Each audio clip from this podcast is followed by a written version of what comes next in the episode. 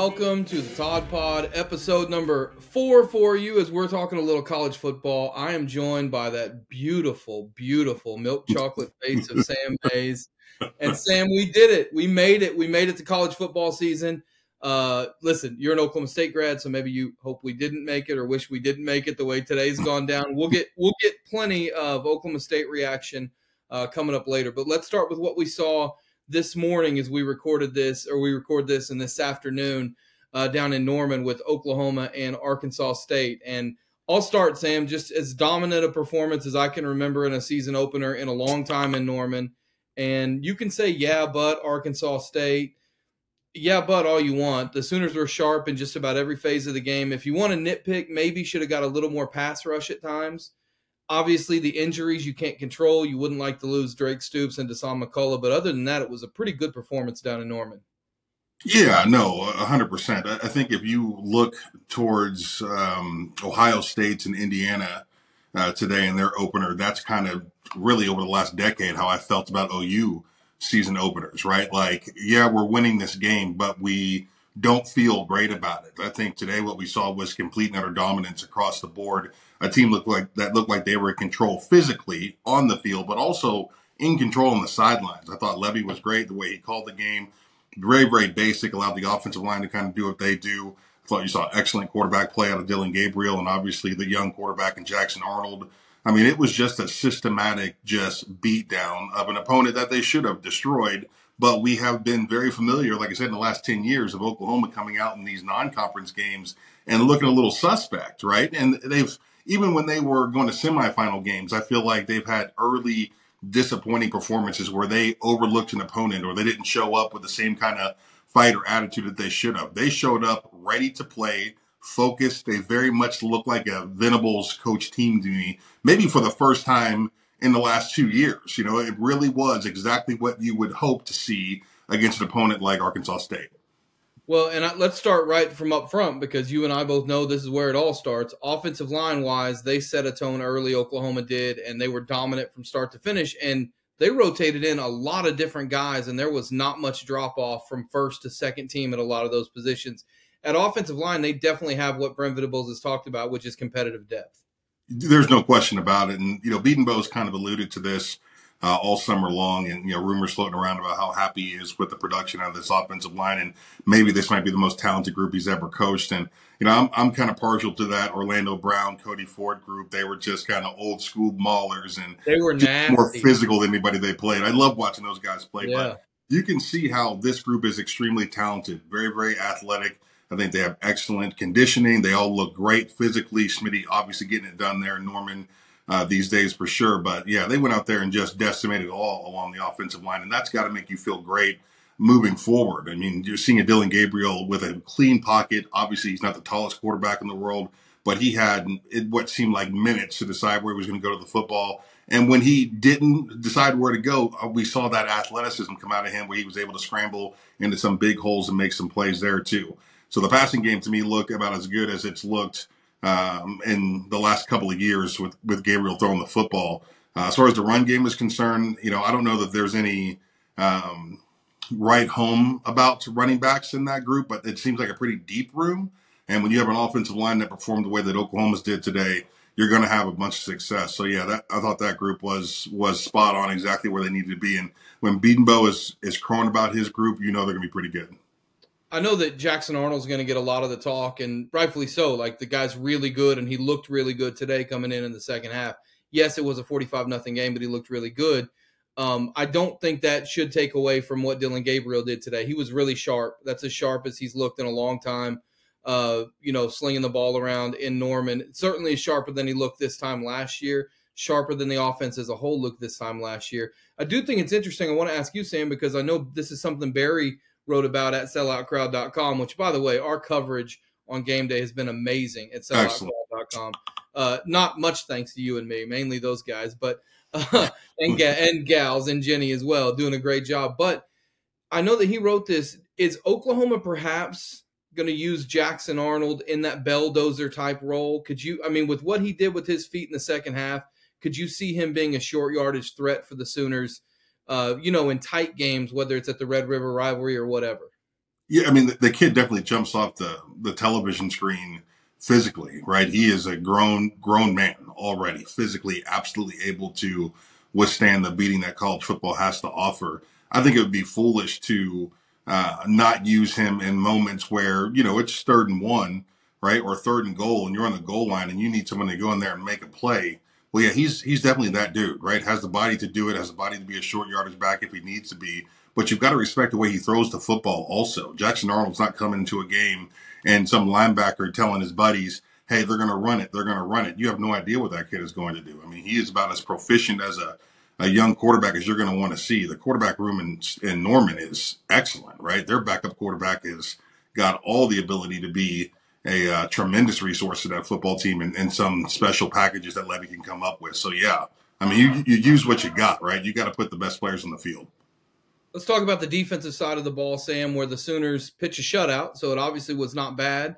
Uh, perhaps a little more pass rush would have been nice, but lots of playmakers, lots of playmaking you could see. And again, I thought it was a scheme that was very vanilla defensively. It was basically rush forward, drop into coverage, play kind of your base defense. Oklahoma didn't church it up a lot defensively, didn't really have to. Just kind of wanted to see if guys could go make plays. And I thought, especially at the second level, you saw again some of that con- competitive depth from Oklahoma. Yeah, no, you're you're 100 percent right. I mean, it was about as base of a defense as you could you could ask for. But that's a good thing for the Sooners. They didn't have to right. get creative in this game. And really, what they displayed to me is everybody knows what the hell they're doing right? If you watch his defense a year ago, they're out there. And, and the thing that you noticed the most, Todd, a year ago was the pre snap chatter, right? The offense has gotten to the line of scrimmage. They're lined up. The offensive line is bending their knees, getting their stance.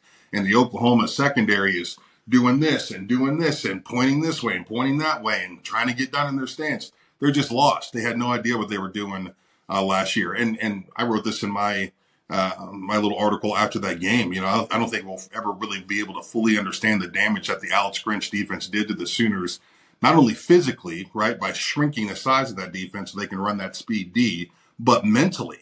Alex Grinch's defense was drawn on the whiteboard with Crayola crayon, right? It's for idiots. Like there's there's no real true defense there. It's all about just effort, right? And flying up the field and being disruptive. There's no scheme in that. Venables' defense completely different. This is like reading Grinch's Dr. Seuss book and then picking up Shakespeare, right? So I think last year was just such a a figure it out type of season for that defense. This year they took the field. There's knowledge there. Where there's knowledge comes poise and power, physicality.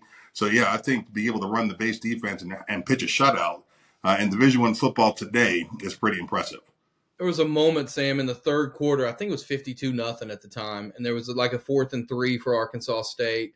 Kid overthrew a pretty open receiver, would have been a first down. OU gets off the field, and you saw Brent Venables come off the sideline and immediately get in the face of like his defensive backs coach. I think it was. I think it was one of his either defensive backs coach or assistant, and tell him like, "Hey, we've got this wrong." And that sort of intensity, that sort of attention to detail is something that is noticeable. Like you didn't see those mistakes in the first half when the starters were out there. You maybe saw a few of them from time to time, and Arkansas Arkansas State wasn't good enough to take advantage of them in the second half. But for the most part, it was a clean ball game on both sides of the ball, which you couldn't say for most of the games last year.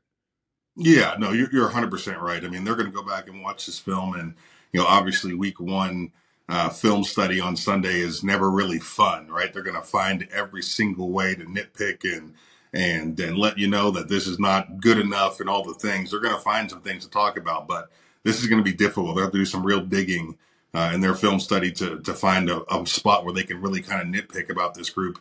I mean, come on now. I mean, it's you you skunk a team in 2023. That's saying something because everybody's got something, right? Everybody's got some skill player or some big play guy or a quarterback that's decent. I mean, the, the level of talent across the board in college football has gotten significantly better. The way we train kids has gotten significantly better. Arnold takes the field today, and I'm like, that's someone's dad, right? He looked like he was 25 years old and had been in a college program for five years. I mean, physically just incredible. So I think it means something uh, in in these non-conference games when you can really kind of drop the hammer the way Oklahoma did. Well, and let's not forget that's Arkansas State. That's not I mean, no offense to your Cowboys, but that's not Central Arkansas. That's a D one team. That's a Sun Belt right. team, right? I mean, they they have more scholarships than Central Arkansas does, and they should have more depth. than Oklahoma made them look very less than today. Arkansas State may go 0 and 12 this year. I don't know, but um, that shouldn't take away from I thought was what was a pretty impressive performance. Uh, just a few more things real quick. Gavin Freeman, banner day for him. Kind of really got the ball rolling with that punt return. First one I think since 2016. I saw Dede Westbrook had one back then. Um, you know this, Sam. The really good Oklahoma teams in the past have always been really good on special teams and always had a really good return man. And Gavin yep. Freeman looks to be that guy for Oklahoma. Yeah, he was exciting. You know, you got to give him a ton of credit for the way he competed today. I uh, love the speed, love the agility, love the field vision. That kid's going to be a real weapon for the Sooners over the next couple of years. I will say this: you got to give credit to that special teams unit in general. That was a very well blocked touchdown, right? Everybody was where they needed to be. And when once he got loose, everybody was blocking downfield, running their feet, making sure they weren't committing penalties. Like that was a big group effort touchdown from them for sure. I mean, Gavin took off and you saw the speed uh, for sure, but he didn't have to do a whole lot of extra work because the special teams unit really kind of had his back there. That's a good look for Oklahoma across the board when your special teams perform the way they did today.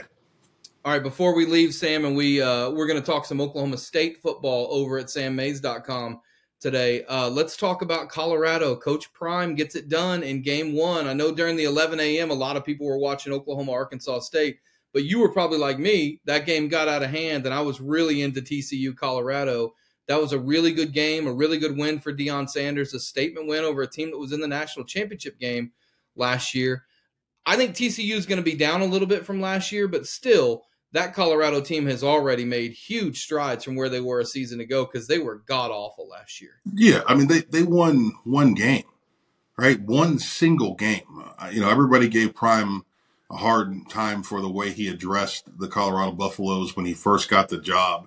Uh, he's bringing his luggage and it's Louis and all those things, and you know he is what he is, and he is who he is, and who he is is excellent, right? That's what he's been his entire career in the game of football is excellent, and that's the expectation for his football team now. They take him serious and all of the, all of his antics and everything that he talks about, and we're coming and the energy behind it. Like he represents, like they they get him, they feel him because a lot of those kids are are just like him, right? Repping their neighborhoods and where they're from and the swagger that they bring to the table. These are things that have been frowned upon in other places, right? I would say in Oklahoma State that is a little bit frowned upon, which is why they had so many right. kids in the portal a year ago. Prime's going to let you be you if who you are is somebody that wants to get paid.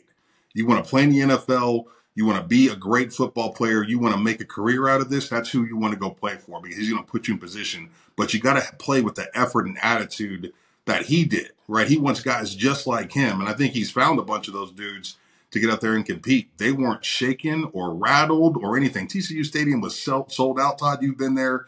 I've been there. That place can get loud and rowdy. I'm sure it's louder than rowdier now because they had just played the championship game. Mm-hmm. They showed up and showed out and absolutely looked like they were there to win that game. And that's exactly what they did. An incredible performance by that group. Listen, I've been vocal about it. I don't like Deion Sanders because I just think he's kind of a jerk, a self absorbed jerk. It has nothing to do with the color of his skin or how he coaches football personally, I just don't like him, but you have to give credit where it's due. Like I, the guy has come in and everything he said he was going to do, he's done. And right. some of it has been uncomfortable, and some of it has been stuff that people like me have not. I mean, I wouldn't go about it the same way he did, but he said this is how we're going to do it, and he's come in and he's done it, and it's just one game. I mean, Colorado could still just win one game this year. That is possible. Uh, it's unlikely, but they look, you know, night and day better than last year. And the Travis Hunter kid is a superstar as well. Uh, yeah. 100 yards and had the interception today. Yeah, he was incredible. 110 snaps from Travis Hunter is unbelievable playing. So both he's literally the number one receiver and the number one cornerback on the team. That wasn't yeah. like a Charles Woodson comes in and has eight offensive plays today and he's a dual threat guy. This dude literally played offense and defense for four quarters of football and didn't look like he was losing anything in the fourth.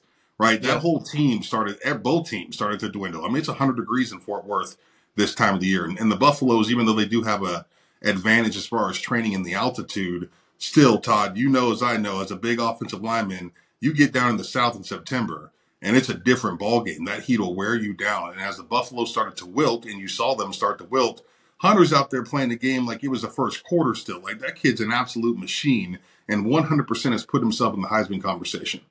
I know that it's a different era. Things are different now, but what Deion's trying to do there is obviously a lot like what Miami did in the 80s. They want to have that swagger and that attitude. They want, you know, teams to fear them when they walk onto the field, and they took a really big step today. So, uh, credit where it's due. Hats off to Deion and to uh, Colorado today.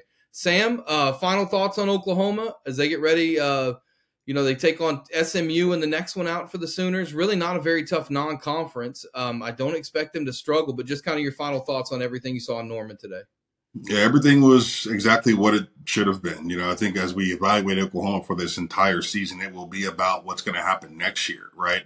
If there's any complaints for me about this team in this first game, it's not necessarily about the game as much as defensively, they look like a good Big 12 defense, right? Well, a good mm-hmm. Big 12 defense is not going to cut it in the SEC. So improvements are going to have to be made by individuals, especially in that front defensive line. They're going to have to get some pressure. Got to find a guy they can count on to be a real dominant force as far as third and longs. And I just didn't see that individual performance pop along that defensive line. That's really my only complaint for the entire game. I thought they were excellent across the board. And I think that mentality, the attitude, the fight that you saw, no matter who the opponent was, that's something that's a little bit different than what we've seen over the last 10 years of Oklahoma football. They weren't cocky or arrogant or uh, we're better than you. They just showed up to play football, and that was impressive.